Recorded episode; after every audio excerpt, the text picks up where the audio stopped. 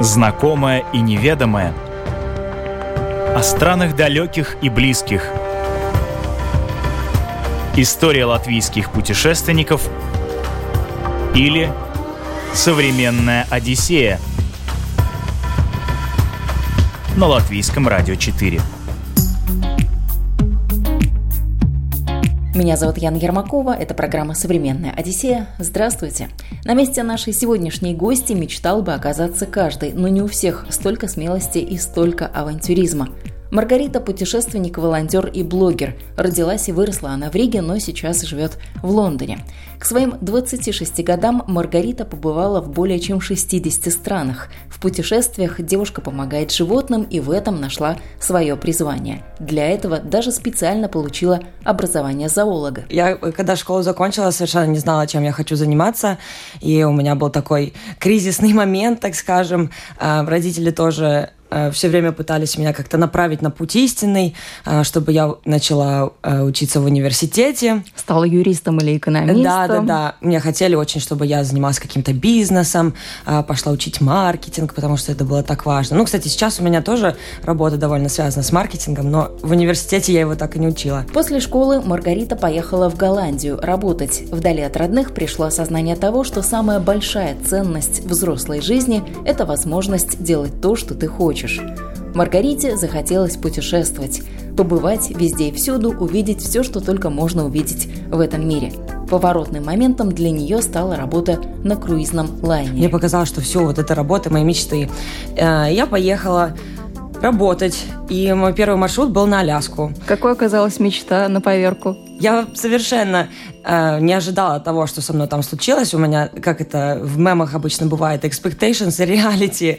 Э, я думала, что там будут тусовки, там классная погода, я буду там на Карибах, на Багамах тусоваться, там работать не буду, все время буду отдыхать. Но на самом деле, вот первый маршрут был на Аляску, там было холодно, дождливо, такая погода похуже, чем у нас была здесь летом. Работа была очень тяжелая. Я думала, что я хорошо по говорю по-английски, а когда туда уехала, поняла, что недостаточно. И с этим тоже были очень большие проблемы. А что делать-то надо было на круизнике? А я работала с детьми. Мы просто играли в разные игры, вот, э, как можно сказать, такая активная сиделка. Занимались спортом, там прыгали, бегали. Когда родители уходили тусоваться на корабле, они нам своих детишек скидывали, и мы там за ними приглядывали и а, весело проводили проводили время. Маргарита в мелочах и в самых подробных деталях помнит тот день, когда работать было настолько сложно, что она вышла на палубу подышать свежим воздухом.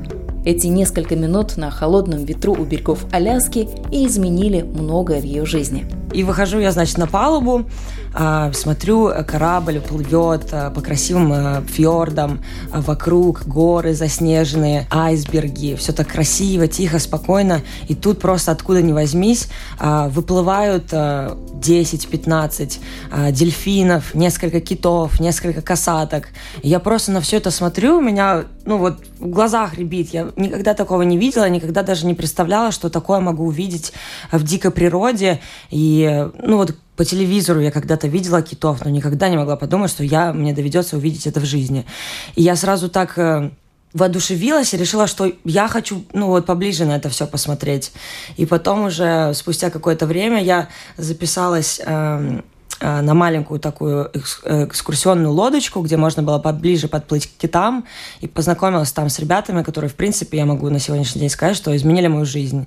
Они мне показали, что вот существуют такие профессии, как зоология, э, работа с животными. Их, в принципе, смысл жизни заключался в том, что они путешествовали от Аляски до Галапагосских островов за этими китами и жили на лодке, и э, вот изучали их там вокализации, их поведение, э, как они там мигрируют, э, делали какие-то там научные сводки и так далее. И я просто на это все посмотрела и поняла, что я тоже так хочу. Я, ну, вот хочу найти способ, как я тоже могу этого достичь. И... ты нашла способ?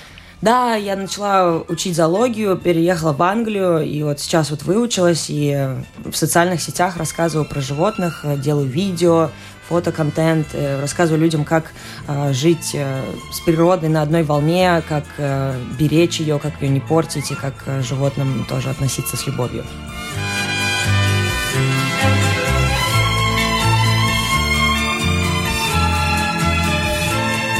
Но все путешествия, в которые ты отправляешься, они со смыслом. Вот что такое из последнего тебя точно так же вот поразило, удивило, как и те самые киты, с чего все началось? Ну, может быть, это пингвины были, потому да. что это такое очень яркое пятно в твоей зоологической биографии. Да, это были точно пингвины, потому что, вот вы спросили, все ли путешествия имеют какой-то такой глубокий смысл? Нет, конечно, не все. Я когда начинала, у меня просто все чесалось, мне хотелось везде, везде поехать, все посмотреть, и мне не важно было, куда я еду и что я там буду делать. Мне просто хотелось путешествовать. И, конечно, это было э, бессмысленно, и просто, я не знаю, там, на гору залезть, э, поехать в новый город, что-то узнать. Но вот последнее время э, я действительно стараюсь куда-то ездить только с, ну, с каким-то смыслом, с какой-то идеей, с, какой-то, с каким-то проектом. Знаю, что там, например, в этой стране какой-то кризис, и я хочу о нем рассказать. И вот также это было в прошлом году. Я только-только два года назад начала больше погружаться в тематику там экологии, просто изучать сама для себя, там в интернете читать по поводу глобального потепления, там пластика и так далее.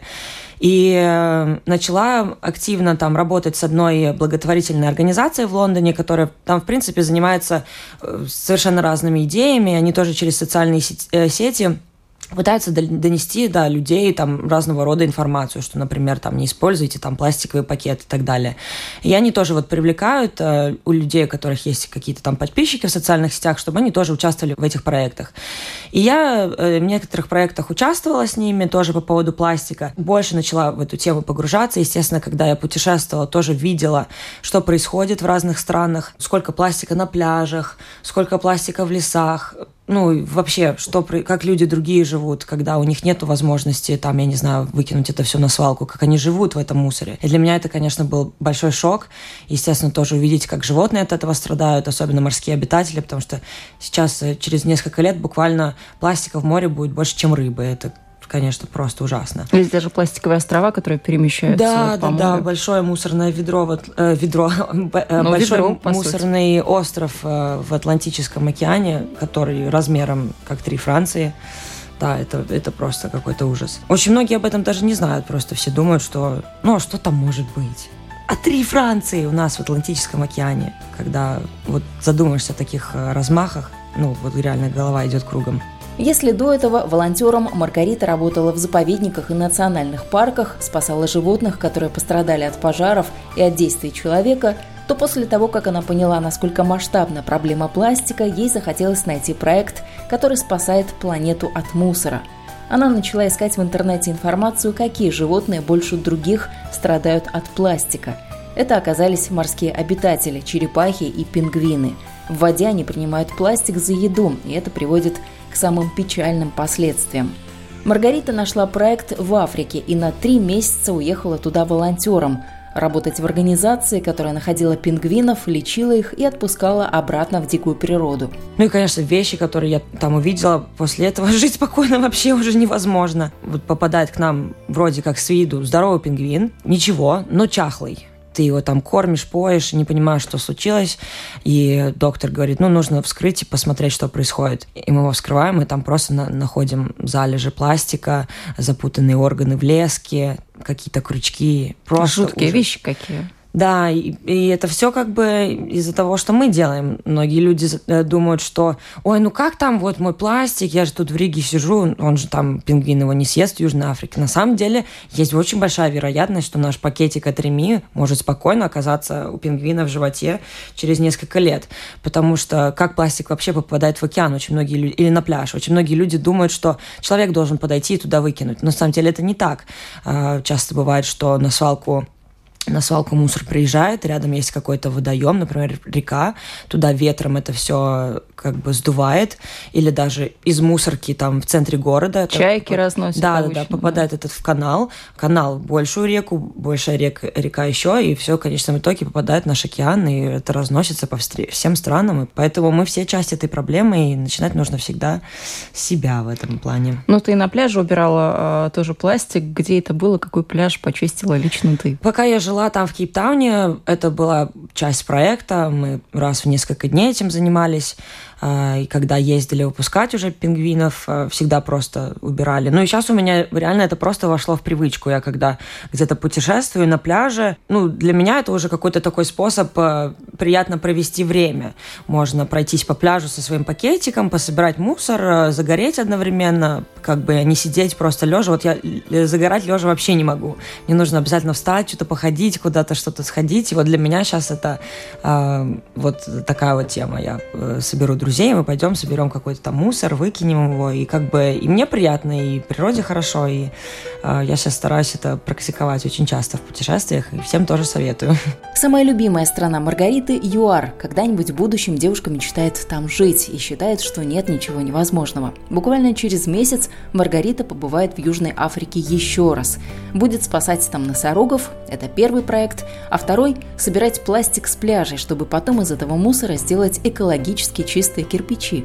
Эко-кирпич – это просто пластиковая бутылка, которая очень компактно набита пластиком, ну, настолько компактно, что бутылка становится очень крепкой, прочная, и можно использовать ее как начинку вместо кирпича. Тоже использовать цемент вокруг, и э, существует очень много проектов, э, когда люди э, строят и школы, и детские сады, какие-то там детские площадки, спортплощадки и так далее. Ну, у меня это всего лишь первый проект, поэтому нету как бы возможности э, и таких амбиций, как построить школу, но мы начнем строить с этими эко-кирпичами какие-то новые там э, вольеры, загончики и пристройки в местном э, заповеднике для приматов. И да, Южная Африка – это страна, в которой есть все.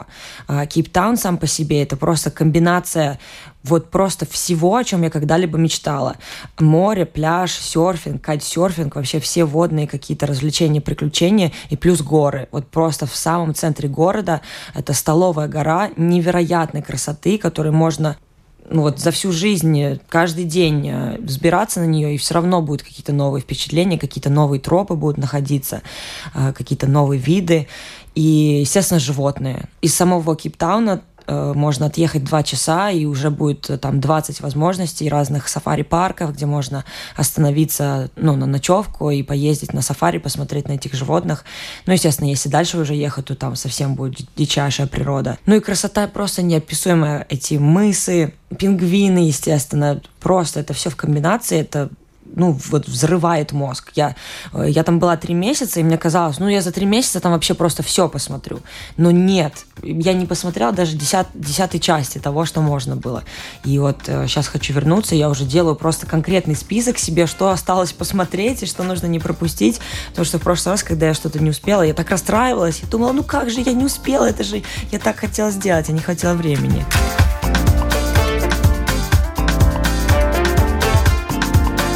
Волонтерство, оно не так давно вошло в нашу жизнь, особенно вот эти вот проекты международные. Раньше этого не было, сейчас этих возможностей э, много. Как долго вообще так можно жить от проекта до проекта? Все-таки человек существует такое, что рано или поздно наступает какая-то точка, когда ты думаешь, а вот может быть осесть в одной стране, а вот может быть там начать строить какую-то карьеру, да. семья, дети, квартира и так далее. Я вот волонтерила последние 8 лет, и очень многие люди думают, особенно у нас, что волонтерство — это просто бесплатная работа, но тебе предоставляют там все условия жизни, там билеты на самолет. Нет, это не так. Это все происходит за твой счет.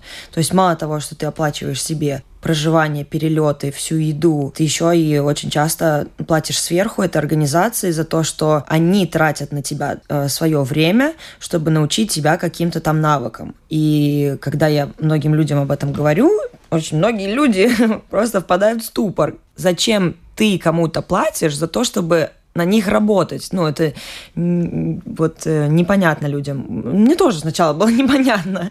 Но это то, что я люблю. И я у меня какой-то период жизни было так, что я работала на четырех работах, чтобы накопить деньги, чтобы я могла отправиться в какое-то такое путешествие, где я бы ну, смогла поработать с животными и заниматься волонтерством. И мне казалось, что ну, в какой-то момент это точно ну, мне откликнется. У меня там будет вот на CV, там у меня будет 8 проектов, и эти 8 проектов такие разные и так далее. И там я поработала, и здесь я там получила такие знания. Мне казалось, ну вот когда-то должен же бы прийти этот момент. И да, он пришел. в прошлом году я начала ну, вот, заниматься больше видеоконтентом и начала больше сотрудничать с какими-то благотворительными организациями. И эта благотворительная работа начала приводить ко мне клиентов, у которых сейчас фокус. Это тоже защита окружающей среды, потому что сейчас, особенно в Европе, в наше время очень много компаний, они хотят показать, что продукт, который они предлагают, эко-френдли, да, он э, не разрушает природу, а наоборот, они помогают, они поддерживают какие-то благотворительные фонды там по защите Но там тоже животных. много всяких нюансов есть, когда компании говорят, что да-да-да, мы очень дружественные среде, а за углом Конечно, делают бывает, такие вещи, да, что аж волосы Конечно, сто процентов. Да, у меня меня просто там список из 100 параметров, как э, я выбираю компании, с которыми я работаю. И сейчас э, работаю в основном с теми компаниями, которым много лет мы уже сотрудничаем. К новым я тоже так очень скептична, и иногда недостаточно, не хватает у меня времени, чтобы, я не знаю, там зайти в интернет и прочитать вообще просто все про них, чтобы понять, они действительно хорошие или они делают, э, делают вид. Сейчас в обиход, как говорит Маргарита, даже вошло такое понятие, как гринвошинг, когда, говоря очень простым языком, людям просто промывают мозги идеями и продуктами, которые якобы не вредят окружающей среде, а на деле причиняют вреда еще больше. То есть компания говорит, да, наша бумага там и самая переработанная, самая лучшая, а на самом деле они вырубают деревья, там просто об этом не говорят. А люди верят этому и как раз-таки покупают их бумагу, потому что думают, что это полезно. Маргарита – частый гость на мероприятиях, посвященных проблемам экологии. Так недавно в Лондоне по приглашению National Geographic она рассказывала о том, как помогает менять мир к лучшему социальные сети. Ну вот моя тема в основном, что я рассказываю на каких-то таких мероприятиях, это как социальные темы могут э, помочь э, нам всем быть лучше. И как это мне помогло найти вот свое призвание, что я э, людям рассказываю про защиту окружающей среды, про животных, и вот пытаюсь использовать использовать э, социальные сети не для того, чтобы показать там, я не знаю, какая я красивая, какие у меня классные шмотки, чтобы люди позавидовали, а рассказать какие-то советы, как люди могут, я не знаю, э, путешествовать с меньшим вредом для природы, могут там, я не знаю, эм, своими деньгами вот проспонсировать какие-то организации, которые делают хорошие вещи, там тоже за границей, и какой-то, например, туроператор или какой-то заповедник или какой-то проект. И э, вот э, National Geographic был такой саммит про путешествия, и они приглашали разных людей, которые там рассказывали про себя и как они путешествуют.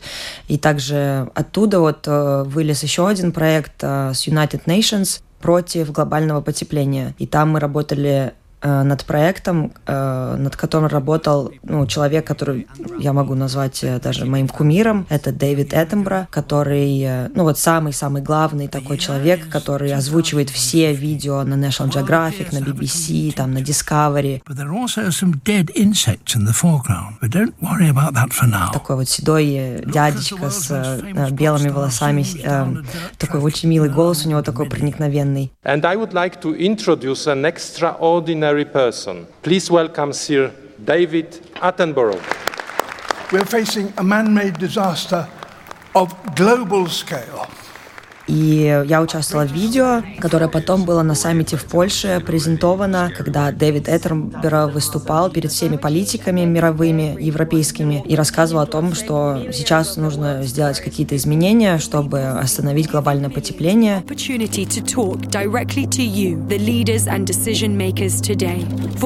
И вот задумка была этого видео такого, что люди все сейчас об этом говорят, и это не только нужно там политикам, политикам, это нужно всем. И э, нужно услышать обычных людей. И вот я э, была как бы обычным человеком, который рассказывала, э, что я увидела такого в путешествиях, э, от чего я хочу сказать этим политикам, что нужно сейчас уже что-то делать.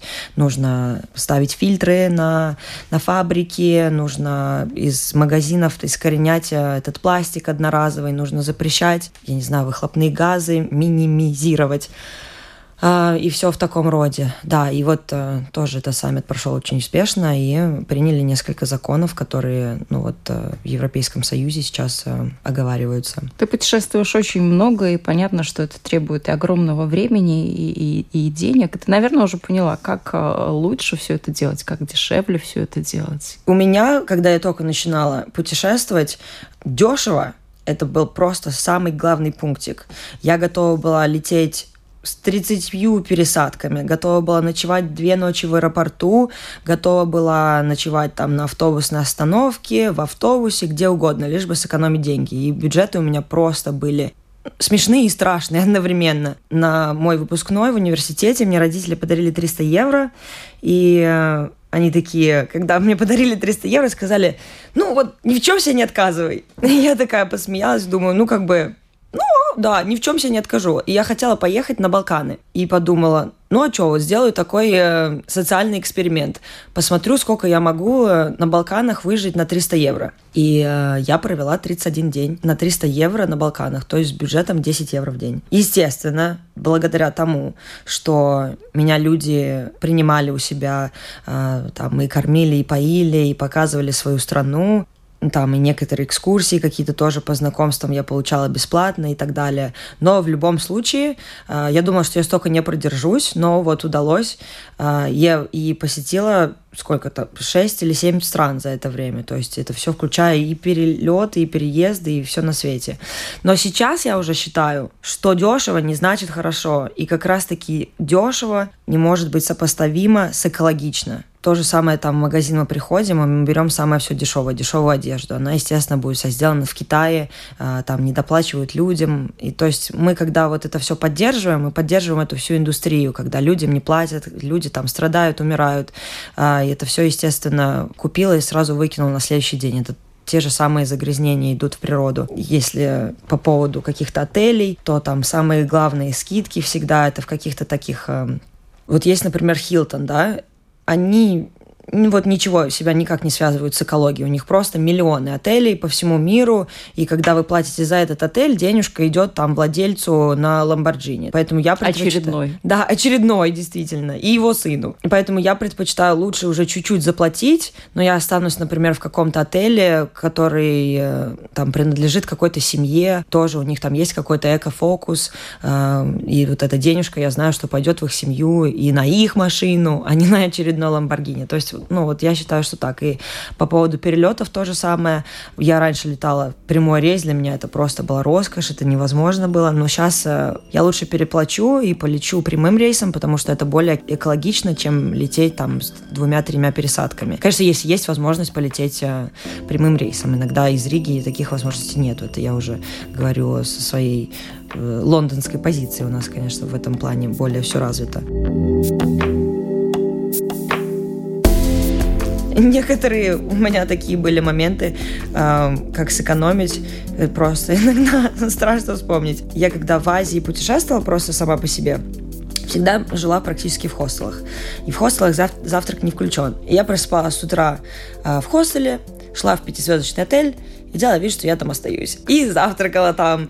И все время говорила, что, э, ну, там вот рецепшонисту или кто там проверял, что, а, у меня муж там уже пришел на завтрак, да, и они такие, а какой номер? Ой, я забыла, там муж, муж скажет все. И они такие, ну да, идите, идите. Да, такие, конечно, смешные моменты. Сейчас бы я уже так не делала, никому бы не советовала.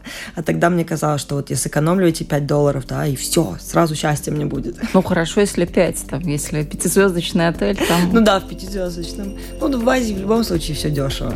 Маргарита любит жить в интересных отелях и специально такие находит. Ее любимые отели так или иначе связаны с животными. Например, в Кении к ней на завтрак приходили настоящие жирафы. Такой большой очень отель. У них всего два этажа, но он э, ну, высотой где-то там 3 метра. И когда ты живешь в этом отеле на втором этаже, то вокруг пасутся жирафы. И они уже ну, как бы вот научены, что на завтрак в 8 часов, ну, они должны как бы прийти к отелю, их там покормят. Их и кормят и специально, и специальным их, естественно, кормом, такими маленькими... Гранулами? Гранулами, да, которые они очень любят. И ты как бы ешь свой завтрак, они абсолютно никак не обращают внимания на человеческую еду, вот они только эти гранулы кушают, и ты кушаешь свою еду, и рядом стоят вот эти вот, например, мисочки с гранулами, и они просовывают свои шеи в окна, и вот кушают вместе с тобой этот завтрак. И это, конечно, просто были, ну, невероятные эмоции там побывать. Ну, вот это, наверное, самый лучший отель э, такой в моей жизни. И тоже в Таиланде я оставалась в отеле, где они спасали Э, слонов э, от э, вот этих вот мест, где на них э, катаются. Они выкупали специально у этих людей, э, ну вот, которые там их тренируют для этого катания, которые их там бьют, мучают и так далее. Платили им большие деньги, чтобы они переставали это делать. И у них большой отель и очень большая территория. И там по всей этой территории сколько, 26 слонов, и они вот везде ходят. Увидеть так их из окна довольно тяжело. Но ты просыпаешься с утра, 5 часов. Не под кукареканье петухов, а под звук вот этого вот слоновьего... Эм, Гонга э, да, такого, да, да, да.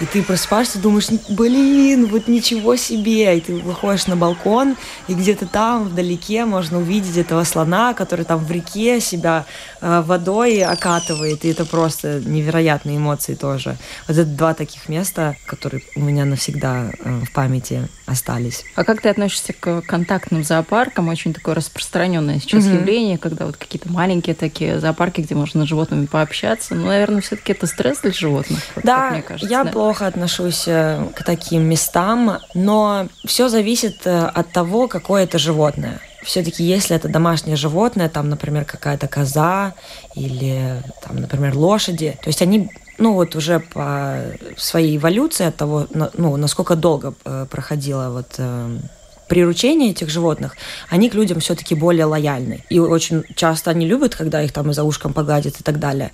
Но если это дикое животное, то сто процентов нет. Даже если это такое дикое животное, какой-то ежик. Или... Лемуры, игуаны. Если это такое место, куда вы можете прийти, и лемур, у него есть возможность, он там может э, потусоваться в одном месте, а если ему захотелось, и вы ему стали интересны, он может к вам подойти, вас там что-то потрогать, то это другое дело. А когда вам этого лемура садят там на руку или вас загоняют в такую комнату, где этому лемуру от вас некуда убежать, то это совершенно как бы другое дело. Я всегда людям, когда об этом говорю, предлагаю им сравнить это со своим домашним животным. Вот у вас есть собака, и кажется, моя собака любит, когда ее гладят, но представьте, что ее погладит 100 человек в день. Будет ли ей это и покормит столько И же. покормит, и у нее не будет возможности от этого уйти. И одновременно с этим я была в многих местах, где вот, ну, на таком свободном уровне э, можно зайти в какое-то место, у тебя нет никакой гарантии, что к тебе кто-то подойдет, что кто-то заинтересуется, но есть шанс. И от этого шанса, наоборот, более интересно. К тебе подошла там какая-то мартышка, и ты чувствуешь себя особенно, да, она подошла именно ко мне, там, во мне заинтересовалась. И это вот наоборот, такой опыт а, более какой-то удивительный, чем а, вот мартышку эту бедную посадить на цепи, на плечо, и как бы, а в чем прикол-то, собственно? Она не хочет там сидеть, и если ее отцепить, она убежит. И дело как бы не в том, что ей а, что-то у вас интересно, а потому что у нее просто нет выбора. Исходя из своего опыта, Маргарита посоветовала бы каждому хоть раз в жизни попробовать себя в роли волонтера. Это многим откроет глаза на мир вокруг. Вот когда ты что-то делаешь просто от души, безвозмездно, и это может быть э, волонтерство не связано с животными, это может быть там помогать старикам, помогать детям, учить их английскому, читать им книжки, ну вот просто найти какую-то тему, которая тебе близка, там, я не знаю, шить шапочки для детей больных раком, все что угодно, но вот такое какое-то занятие, которое идет от сердца, оно просто человека кардинально меняет. Ты понимаешь, что в жизни не важны деньги, не важны какие-то там дорогие машины и шмотки, а вот просто нужно быть э, добрее друг к другу, и тогда вот все будет. Если бы я никогда бы этого не сделала, не знаю, может быть, и пошла бы учить экономику и маркетинг, и бы всегда и думала, что нужно работать в офисе, и деньги — это смысл жизни. А сейчас я так не считаю. Сейчас я считаю, что помогать природе и животным, и просто быть в гармонии с собой, с природой, ну, для меня вот это счастье. И неважно, сколько денег я буду зарабатывать. Ну, конечно, хочется жить в достатке, но в гармонии с собой мне намного дороже, чем зарабатывать миллионы. А кого ты встречала вот э, в волонтерских проектах? Там же тоже очень много интересных людей, у них тоже какая-то своя мотивация. Ну вот на данный этап, когда волонтерство стало такой довольно-таки популярной темой, и э, существует не просто волонтерство, а волонтерство туризм, когда, ну, какие-то молодые люди, например, они вот после школы заканчивают школу и берут несколько лет перед университетом, чтобы попутешествовать, поездить, там, пообщаться с новыми людьми, понять, что такое мир и что они от него хотят. И вот волонтерство — это тоже часть познания себя, и существует очень много организаций, которые помогают там найти какие-то проекты. Там тяжело работать, но одновременно с этим ты находишься в классных, красивых местах с какими-то новыми людьми, вы все время куда-то ходите, что-то делаете на выходных, там, выезжаете все вместе. Это всегда весело, интересно интересно. Но есть э, взрослые люди, которые, например, уже вышли на пенсию и поняли, например, блин, а я вот всю жизнь прожил, как-то ничего для себя не сделал. Вот все время работал на этой работе, воспитывал там детей, а сейчас дети, у, у них уже свои семьи. Вот что для меня вообще в этой жизни было сделано? И тут они вот приходят к тому, к чему я слава богу, пришла, наоборот, в начале своей жизни. И тоже начинают смотреть, а что им вообще в этой жизни хотелось бы сделать, какой след им они хотели бы оставить. И тоже начинают смотреть какие-то вот волонтерства, какие-то такие проекты. С пингвинами с нами работала женщина, которой было 83 года. И она была из Шотландии. И по ней никогда не скажешь, что ей было 83 года. И она работала точно так же, как и мы. И пингвинов таскала, и мыла, и коробки таскала. И как бы не было к ней отношения, что, ну вот, там, сядьте, присядьте. Ну, естественно, как бы она там на солнце, например, очень часто не была. Мыла, резала рыбу и так далее для пингвинов. И по ней было видно, что она вот даже просто там находится, да, возможно, сегодня мы ничего не сделали такого кардинального, да, там не спасли сегодня никого. Но вот по ее глазам было видно, что каждый день она уходит, и у нее просто вот счастье от того, что она хоть как-то поучаствовала вот в таком проекте и в таком дне, и побывала там. И мне кажется, что для меня это вот нереальное вдохновение такие люди, которые не боятся на старости лет поехать совершенно просто на противоположную сторону планеты, чтобы помочь пингвинам. Зачем ей это нужно? Потому что человек хочет что-то сделать. Я когда ее увидела, это был первый человек, с которым я на этом проекте познакомилась. Там было много молодых людей, и она стала моей первой подружкой, потому что мне стало так интересно, если у нее семья, как они вообще ее отпустили. И как? Э, и она сказала, ну, нормально, потому что она такая очень бодрая, да. Они были уверены, что ну, с ней ничего не случится плохого, что она вернется домой. Ну, было страшно только в плане того, что, ну вот, а как она там доедет, там из аэропорта, как она там перелет этот осилит и так далее. Но нет, она совсем справилась, и сейчас мы на Фейсбуке иногда общаемся. Она специально зарегистрировалась, чтобы со всеми общаться, с кем она познакомилась на этом проекте. Вторая молодость. Да, ну точно, точно. Ну ты вообще редкий человек, кто пингвинов держал в руках. Это же, в принципе, вот нельзя их в дикой природе вот так Конечно, вот, это нет. запрещено. Вообще, вообще диких животных вообще нельзя, не нужно трогать, потому что, во-первых, мы не знаем, как их нужно трогать. Каждого животного нужно держать по-особенному. Я не знаю, у кого-то можно там под лапками взять или под крылышками, а у кого-то кого-то нужно над, потому что косточки хрупкие и так далее. Да, естественно, животные только с виду могут показаться безобидными. Э, например, я когда с ленивцами работала в Коста-Рике, мне казалось, он, ну что там ленивец, он медленный такой, да, пока он там ко мне приползет. Ну, такой симпатичный. Да, они очень симпатичные, но они злодеи те еще. Они такие медленные только потому, что они всю эту энергию, которая у них есть, они ее собирают. И когда им что-то угрожает, вот тогда они эту всю энергию и выплескивают. И они такие быстрые. И так своими своими когтями в разные стороны машут, что мама не горюй. И э, меня вот э, ленивец проткнул здесь в руке. На память, на да. память. И пингвины то же самое. Кажется, что они все такие безобидные, ходят там, что-то подклевывают друг друга. Да, пару раз подклевывали вместе с мясом тоже. И меня, и остальных волонтеров. Клювы у них специально созданы для того, чтобы они в воде могли схватить рыбу и сразу же ее проглотить. Поэтому он очень мощный, он очень резкий. И если как бы не уследить за руками и за, гол- за головой, нужно всегда держать голову, чтобы этот клюв не повернулся. И если голову не крепко держать, а силы у них просто нереальные. Иногда двумя руками нужно держать. Кажется, господи, там того пингвина. Да, да, да. И когда они, естественно, малютки, да, как бы у них и мягкий клюв, и они сами такие мягкие, пушистые, у них вот этот, этот еще детский пушок. А взрослые особи очень такие суровые ребята. О, кстати, могу рассказать интересный факт. Очень тяжело от, отличить а, самку от самца пингвинов. Это практически сделать невозможно на взгляд. А, можно это сделать, подождав а, когда уже будет яйцо, самка откладывает яйцо. И сами пингвины тоже друг друга не могут распознать иногда. Настолько они похожи, что иногда сами они запутываются в себе. Но пингвины э, создают пару навсегда. Если они уже создали пару, как бы они ее не разорвут. И иногда так э, происходит, что вот пара создана, и они начинают делать яичко, а яичко делать не получается, потому что это два мальчика, например, или это две девочки.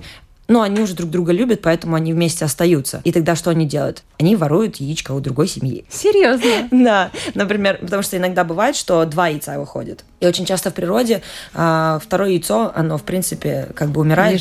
Да, потому что, ну, не хватает силы и энергии у пингвина, чтобы два яйца вырастить. И тогда они подсматривают, у кого есть второе яйцо, его воруют, и, в принципе, эта пара тоже особо не против. Они такие, ну и ладно, забирайте, он бы и так помер бы.